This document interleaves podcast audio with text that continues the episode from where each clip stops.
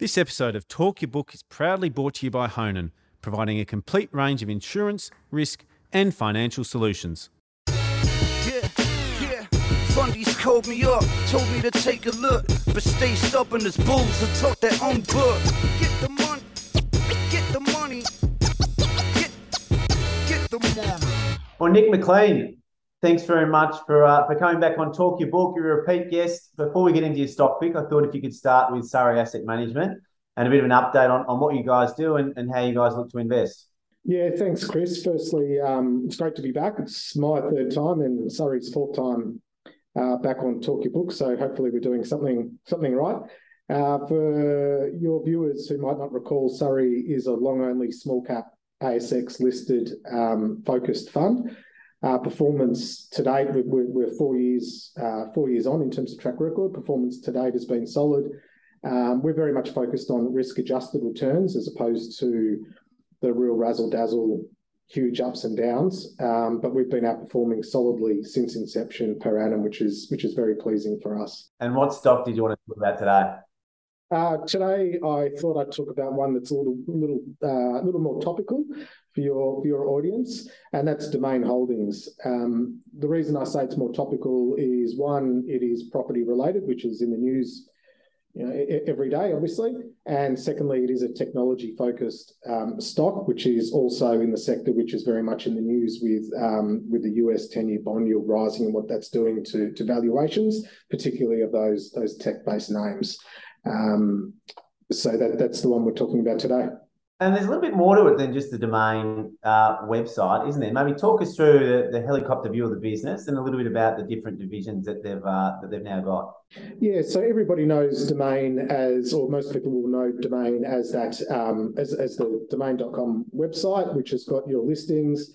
Uh, it's the number two player to realestate.com um, by its realestate.com's revenues are about two and a half odd times larger than than than domains.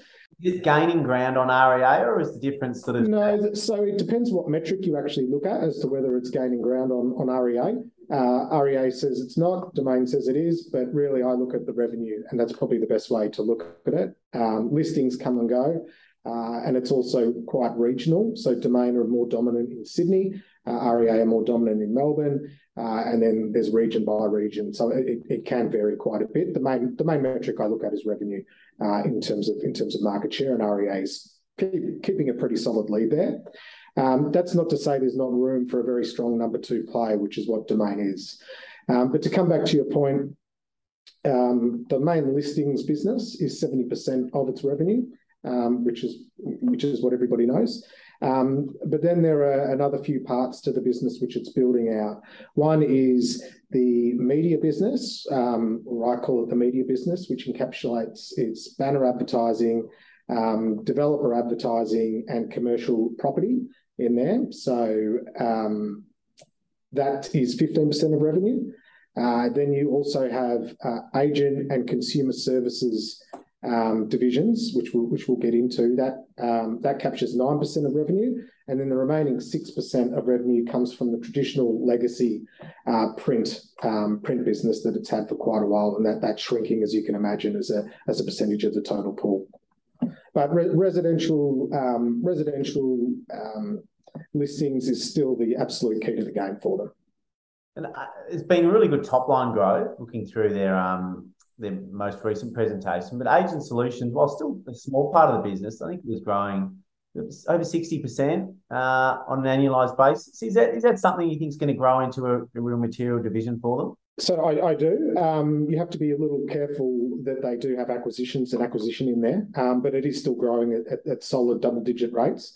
Um, the, the purpose of Agent Solutions and the best way to think about it is it is um, trying to more ingratiate themselves in with the actual uh, with the agent themselves. So it brings in a platform where the agent, so for example, Chris Judd, um, real estate agent, can manage the entire um, listing process from start to finish. So the entire marketing process from start to finish. So the um, uh, the advertising, um, the open for inspections, um, tracking who's come in and, and, and who hasn't, uh, and that, that's quite important to agents, and that that's got around about a forty percent market share nationwide. Um, the purpose of that is one, obviously, to to generate revenue and earnings, but two, to further entrench themselves into the agent so they become more and more necessary to that um, to that client. Um, so I do expect that to grow, um, but like I mentioned, it's got two purposes: one to support the the, the, the listings business part of the business, uh, and then two, obviously, to grow in its own right in terms of revenue and earnings. And can you see home loans, or can you see any of the other divisions growing to be material contributors, or it's really the agents? Yeah, yeah so so then you've got consumer solutions, which is not new, but it's only 3% of revenue for, these guys. And that's like you mentioned, the home loan broking. They don't write home loans themselves. They, effectively broke them. Um, it is only 3% now, but I think we've seen the importance of it to these portals with realestate.com um, buying Mortgage Choice, um, which we saw whenever it was a few, a few odd months ago. Um, will Domain go down that path?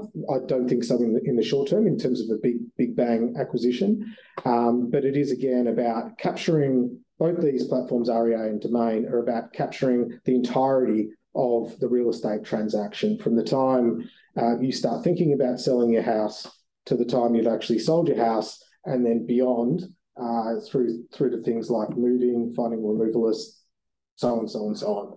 Um, so the so if we talk about um, what's the addressable market, um, the, the, the revenues of these two combined are, are about one and a half billion at, at the moment.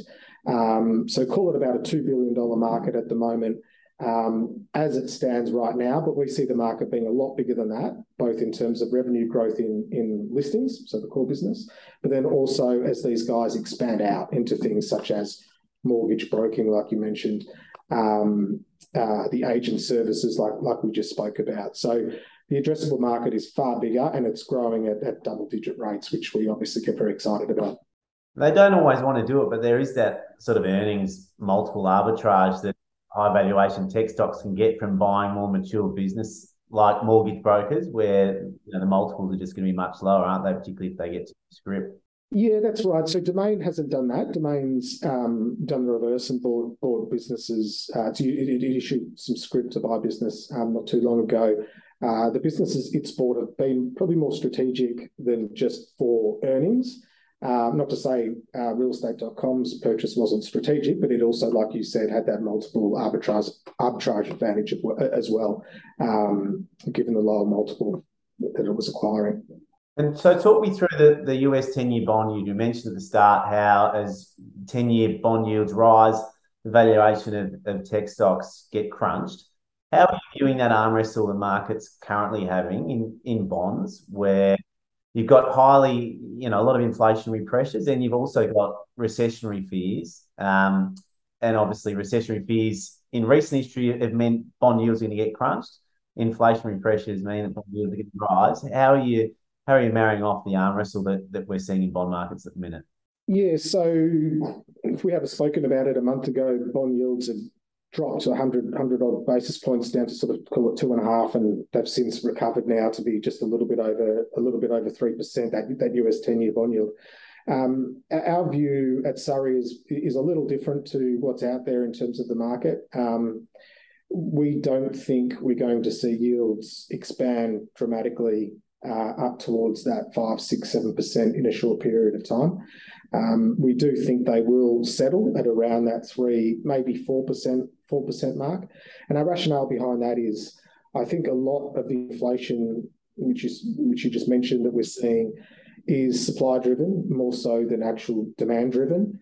Uh, and I'll be very simplistic about this, but obviously often that's the, best way to be when it comes to, to economics. When you walk through the supermarket now, or you listen to the Coles supermarkets uh, earnings call the other day, uh, people are starting to shop down. So the the higher priced, more expensive items that whatever it might be, uh, an eye fillet instead of buying the eye fillet for twenty eight dollars, you might be buying um, the lower grade steak for for twenty dollars, uh, or the branded bread, you're buying the no branded bread we're seeing that more and more. The more people we speak to, the more I hear it back. And as, as I mentioned, Coles talked about it on the call. So that's obviously just one example, but I think inflation will come back fairly, not rapidly, but over the next six months. The sort of figures we're seeing now are, are not sustainable. And like I mentioned, I think they are uh, supply driven, not demand driven. As China opens up post COVID, as all our supply chains start reopening, or not reopening, but, but, but more fully opening, people get back to work in, in, in these distribution um, networks, I think you'll see inflation come down and interest rates start, start to steady. Um, what does that mean for companies like Domain? Um, I, am always so we're bottom up investors first and foremost, but with very much a, a macro awareness of what's going on. Um, if I look at the bond yield now, at the US 10 year bond yield now at, um, at we'll call it 3%, I can buy that at 3%. It's not growing. I get my 3% effectively risk free, or I can buy a domain. And the way I look at domain is if you inverse its, if you give it its, its earnings yield, pre tax earnings yield, it's comfortably over 5%. So I'm buying a business that's on a pre tax earnings yield north of 5% that's growing on my numbers over the next three years at 20% per annum. And it's a very good business run by a very, very solid management team with a great balance sheet. Um, I prefer that um, any day over a static um, over a static three percent yield. So would I. Um, talk to me about housing turnover versus house prices. Um, I think a lot of people view the, the the local drive, if you like, of a business like this being house prices, but you know, and in fact, it's turnover of houses, I suspect, that drives it more. Is that how you view it? And is that a misconception in the market? Yeah, spot on. So, house prices, people see 20% correction in house prices or whatever hysteria the, the media puts out, and they think that's bad for domain. It's all about volume for domain. So, price is important only in the context of what it does to volumes. Which they can drop when house when house prices get crunched fewer people yeah, yeah, there is a correlation, is that? Uh, yeah, yeah, yeah, there is, but it's not a dramatic 20% drop in house prices, 20% drop in, in volumes. It's just not that it's just not that closely correlated, but I, I accept that there is definitely a correlation. Something to be very aware of, um, and we've seen through previous cycles, not that Australia has really, uh, over the last at least 10 years, gone through a, a negative um, housing cycle, but um, what, what we do see when times get tougher, um, people require uh, more cut through of their house because time on market is longer.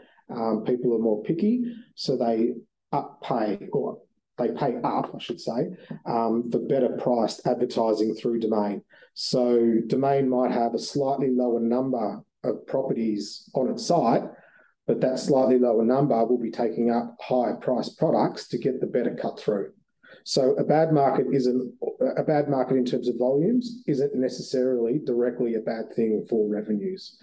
Um, so it, then that brings me on to my next point, which is a point of differentiation between um, Surrey and and the market. The market is currently expecting a decline in property volumes of call it five percent around that that mid single digit um, single digit level for the next twelve months.